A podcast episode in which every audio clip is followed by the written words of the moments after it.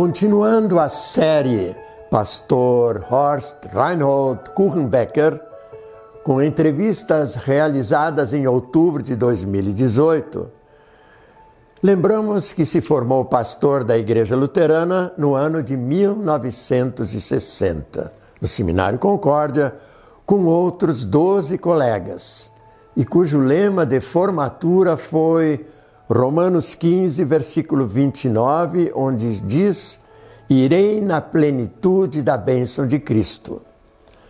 Dois anos após gravar este vídeo, não podia saber que aos 85 anos estaria na glória com o Pai Celestial.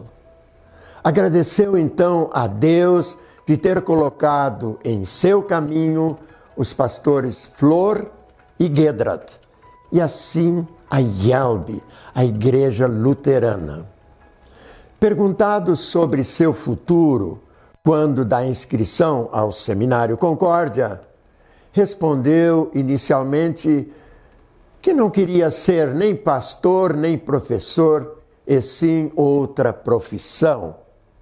E o que o moveu a alterar sua posição inicial então eu agradeço a Deus por uma coisa, por ele ter nos dirigido com fuga e tal, e dirigido através do pastor Benjamin Flor à Igreja Luterana.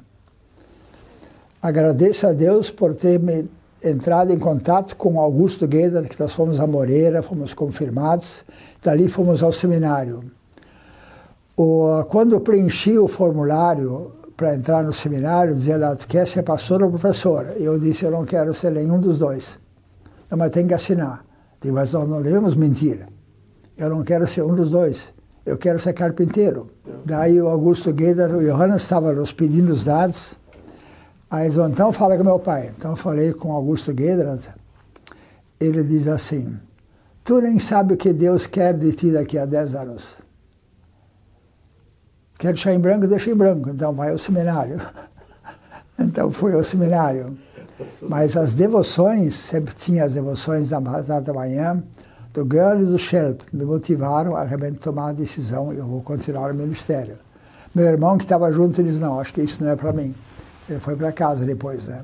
A fuga da família Kuchenbecker da área de guerra implacável da Segunda Guerra continuava a curiosidade de um menino de nove anos ao que acontecia fora da lona da carroça era muito grande.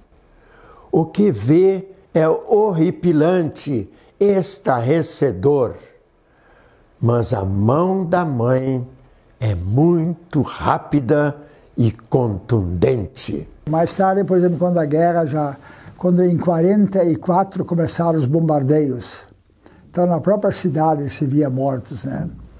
E uh, um dia nós fomos até a estação ferroviária e havia naquela noite havia tido um bombardeio. Então lá tinha muita gente morta na, no, no, na, na perto da estação que fugir daquilo lá e foram atingidos, né? E nós saímos depois de casa com aquela carroça, com um cavalo. No caminho o pai comprou mais um cavalo e uh, dali seguimos nós fizemos, ficamos em Heidelberg. Isso é onde eu mostrei aqui no mapa. Quando nós queríamos ao norte, não deu, tivemos que ir para cá. E quando nós fomos para cá, os russos já avançaram pelo sul e aqui de Königsberg. Nós ficamos cercados pelos russos. E uh, daí, à noite, o pai, como tinha esse problema de perna, ele a mãe nunca deixou sair sozinha, apesar de ser um guri aí de 10 ou 9 anos, tu vai acompanhar o pai. Se ele cair, ele não pode levantar, tu pode chamar socorro. Então, muitos trechos ia com o pai. Então, à noite, o pai olhou assim, tinha relampejos aqui, ali, de repente tinha um trecho que não tinha relampejo. O pai diz, olha, acho que lá nós podemos sair. E mais um pegou mais uma família suíça, suíça com dois cavalos também, e lá nós conseguimos sair. Mais tarde nós informamos que o exército alemão havia rechaçado um pouquinho os, os russos. Então essa parte estava estava conquistada. E aí nós passamos de, de carroça na cidade, que já sofreu a guerra, tinha muitos mortos e muita gente enforcada nas árvores. Eu peguei a, a, a lona da, da, da, da, carroça e botei um pouco olhar. E vi esse quadro. E a mãe viu que eu estava olhando o quadro, me puxou de volta e me deu um tapa no, no, no a, a, a, mão da mãe era muito frouxa. Né? E, eh, e tu não tem nada que olhar para fora. Digo, está bem. Em sua adolescência, desde o orfanato em Moreira, passando depois pelo seminário, o que o pastor Horst acha que o intenso contato com pessoas nas mais diversas situações, sérias, folclóricas, tristes, de bagunça e tal e tal, o ajudou posteriormente no ministério o que acontece hoje com a presença intensa do celular? Tem, hoje, eu diria assim, a gente, é, de um lado, foi uma grande bênção, porque a religião, a educação e tal e tal. Por outro lado, esse contato com tanta gente foi para mim, como pastor, mais tarde, muito importante. Né? Esse, esse Moreira porque muita gente hoje, jovens, eu vejo meus filhos, eu toco eles para a rua, vocês têm que manter contato aqui e ali, porque senão os jovens ficam quase só na casa e mais o celular. Eles não têm contato. É. Eu vejo até alguns jovens da comunidade que eles têm uma dificuldade de conversar com alguém. Né? Tudo isso para nós foi muito fácil. Né? Isso passou tudo, nós sempre em, em grupos. Né? em grupos nós tínhamos que nos comportar como grupo também. Não tinha alguém desistir, não, eu vou fazer ou não vou fazer. Isso não tinha, né? Eu, Paulo Udo, me lembro com idade semelhante, em torno dos oito ou nove anos, caminhava com minha avó trajetos como Linha Brasil a Nova Petrópolis ou Linha Brasil a Gramado e Canela. O que para mim foi grande prazer, inesquecíveis momentos da vida. Imaginem 10 a 20 quilômetros. Pois foram mais de 15 quilômetros o passeio do jovem Horst e outros com o professor Schwingel de Moreira a Gramado a pé e que foi coroado com um gole de vinho. Vale a pena ouvir esse depoimento educativo. Então, nós tínhamos em Moreira, depois o Edmundo Ado, o professor Schwingel, não me recordo o primeiro nome. Também não tinha muito dinheiro, mas sexta-feira de noite ou sábado de manhã ele ia a Gramado visitar o irmão dele, que tinha uma loja, Urives de relógios e tal e tal, e ficava com ele lá. Então, dizia, vocês querem ir junto? Então nós ia junto. Como é que vocês iam? A pé. Moreira, Gramado, ah, a pé. São 14 quilômetros, né? 15 quilômetros. Acho que dá um pouco mais, um pouquinho. É, acima. É, é mora acima, né? É. E aí nós chegamos em é, é Várzea Grande, acho que é o primeiro lugar, né? Ainda hoje é lá, a gente pode Várzea dizer. Grande, acho que é mais... Mais baixo. Metade do caminho, não, não bem, um pouco menos da metade. Um pouco mais da metade. E aí o Schwingel tomava um colo de vinho para se fortalecer. E diz, vocês querem? Mas nós, imagina, caminhado, cansado, com rápidozinho café, tomar nós guri dois goles de vinho, já fazia seu efeito. E ele nos entregou em casa e conversamos um pouco daqui a pouco. O pai disse, rápido basquetron, vocês beberam alguma coisa no caminho? Ele nos deu um gole de vinho aí, né? Ah, tá bom. Ah, então, melhor vocês vão deitar e dormir um pouco, né? Mas quando o professor Schwingel, de noite e tarde, veio nos buscar, o pai disse, eh, Leira, professora, por favor, essas crianças não bebem vinho, né? Durante quatro anos, Horst foi pastor em 3 de maio, Rio Grande do Sul. Nesse curto espaço de tempo, na localidade e que também inclui ações em Santa Rosa, organizou e provocou positivas atitudes na área social, incentivando diversos segmentos da sociedade a pesquisar e enfrentar o problema de esmoleiros nas cidades. Um projeto muito positivo. Eu estive também em 3 de Maio, uma cidade muito boa até sim, hoje. Sim, sim. Estive envolvido em Santa Rosa, porque eu sempre estive envolvido em grupo, em, em ações sociais da cidade. Uhum. Por exemplo, o 3 de Maio nós tínhamos muitos mendigos, mendigos em tudo que é parte. Um dia eu falei com um advogado, falei com outro comerciante, e um dia eu comecei, pastor, vamos pensar adiante, vamos nos organizar. E o prefeito era um coitado que foi eleito, né? Ele não, não tinha como pensar adiante, a cidade estava parada. Então nós organizamos um grupo, três comerciantes, os dois advogados e dois médicos. Eu me recordo Aikov ainda e o outro médico. Fizemos um grupo. Começamos a pensar, trabalhamos meio, meio ano. Chegamos a uma conclusão. E um dia, 3 de maio, acordou com uma placa na entrada e nas árvores, aqui é proibido dar esmolas. Nós tínhamos, antes disso, trabalhado falamos com todos os mendigos, quem você é, de onde é que você é, por que você está nessa situação e tal. Eu fui encarregado de falar com um dos grandes mendigos da rodoviária. Ele não quis dizer nada. Trabalhei um mês, ele nada. Finalmente peguei meu carro, parei mais longe. De repente eu vi aí às 11 horas da noite, encostou um carro, levou ele. Eu segui.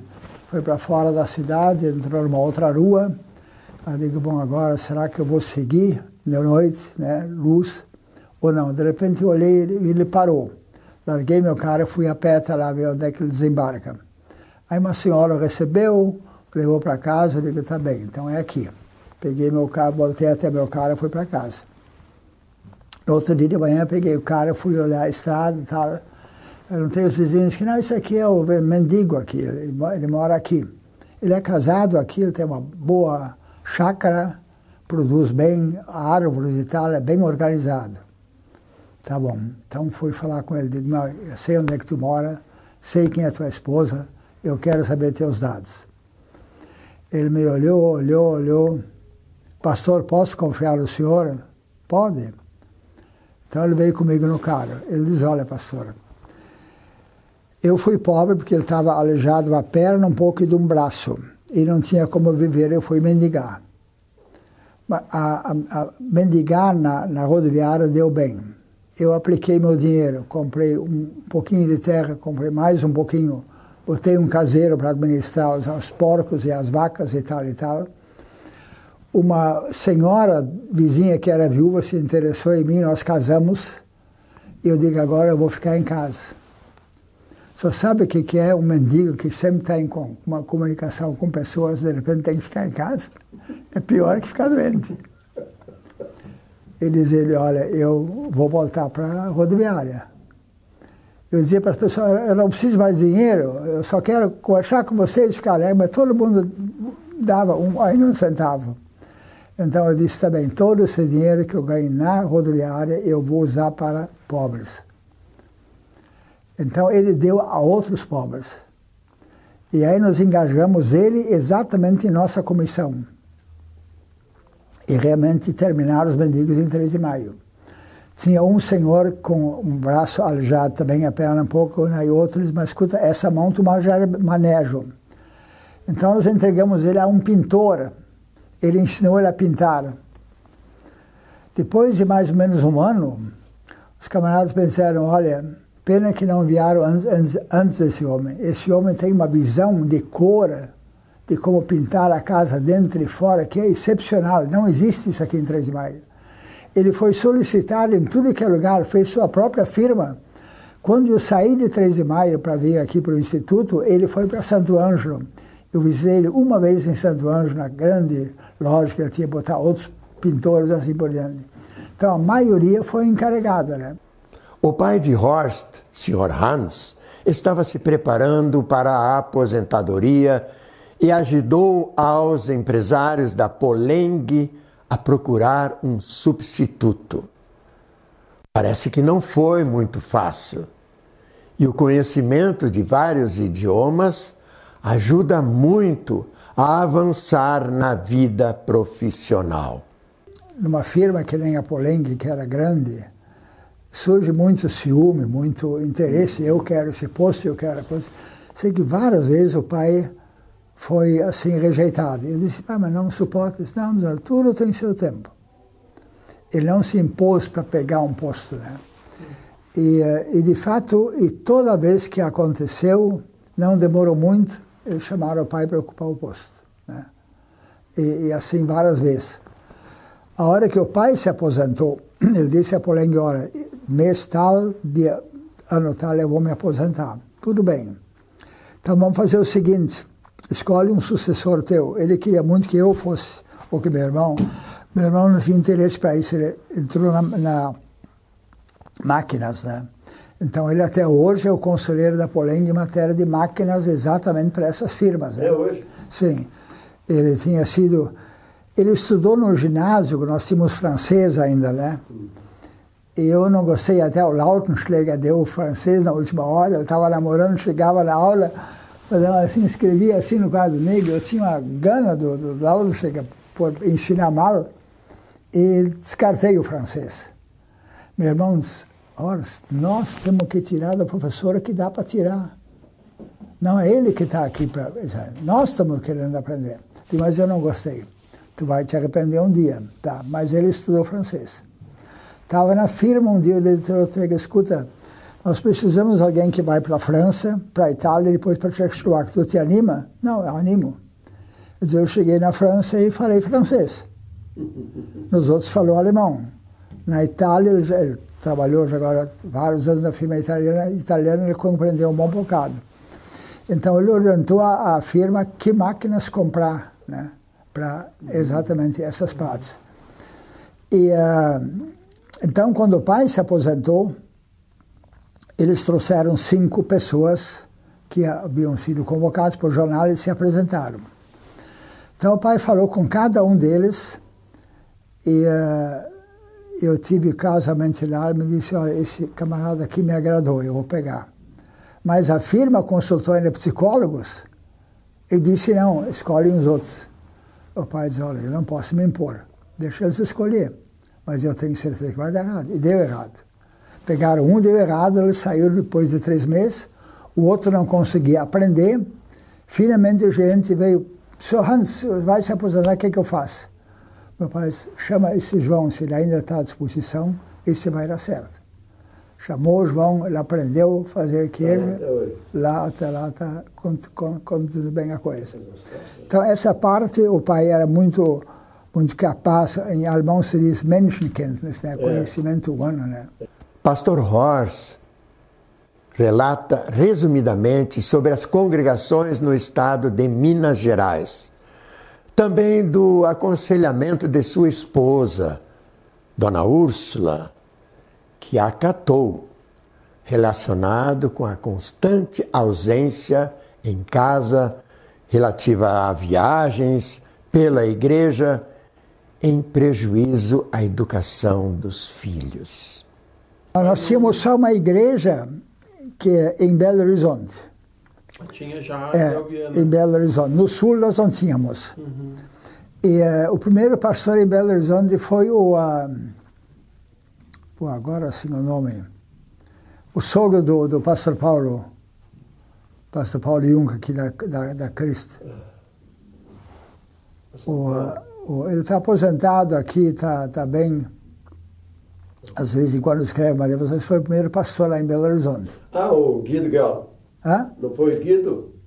Guido, é. Guido É, é, é foi ele, é, foi ele. Tá, e uh, depois, mais tarde, eu conhecia, eu conhecia a comunidade bem, até preguei várias vezes lá, tive algumas vezes lá. E uh, nós temos uma igreja, hoje tem mais uma, tem Mas três. Tem lá em cima, no, no, na divisa com o Espírito Santo lá. Lá tem mais, lá tem, tem, mais. tem outras mais, é. Porque eles fizeram a missão do Espírito Santo lá. É. É, mas o que eu queria dizer é o seguinte: após meus oito anos de Yelp, eu tive um mês em Rondônia e voltei para casa. Tá, alegria, tá, a esposa em casa, os filhos, né? Jantamos, depois os filhos foram dormir. Aí a esposa me disse o seguinte: Olha, pai, tu está muito fora. Os filhos estão agora na adolescência. Não adianta tu educar os outros se não está presente nos teus filhos. Pô, aquela noite eu não dormi, eu comecei a pensar, pensar, pensar, porque nós já estávamos na outra eleição. Eu tinha a maioria de, de, de, de nomeações e a minha eleição o terceiro mandato estava praticamente selada. Aí de manhã no café eu disse para a esposa, olha, foi muito boa a tua observação, eu não vou aceitar o terceiro cargo na IELB. E aí cheguei para o Johannes e para o Leopoldo e digo, olha gente, eu tô, tinha concordado, mas hoje eu estou saindo, não quero mais. Mas como aí deu discussão, aí pus meu nome à disposição à chamada. Agradecemos desde já a sua audiência, que busca divulgar fatos e pessoas da IELB e suas histórias. Se gostou, divulgue o link. Qualquer um dos quatro programas anteriores podem ser buscados no YouTube da Rádio CPT ou na página do Facebook em facebook.com barra Rádio. Ou ainda você pode ouvir o podcast do conteúdo da rádio no Spotify ou no SoundCloud. Lembramos, outro sim, que estamos abertos a eventuais comentários principalmente aos que buscam a melhora do programa, inclusive eventuais correções. Isso poderá ser feito pelo e-mail contato arroba radiocpt.com.br ou ainda para o e-mail do Instituto Histórico. Rádio CPT. Procuramos ser só a verdade para você. Cristo para todos. Para saber mais, entre em nosso site radiocpt.com.br e acompanhe nossa programação. Siga e curta nossos canais no youtube.com/radiocpt, facebook.com/radiodaielb e o nosso podcast no SoundCloud e Spotify. E compartilhe a mensagem de Cristo para todos.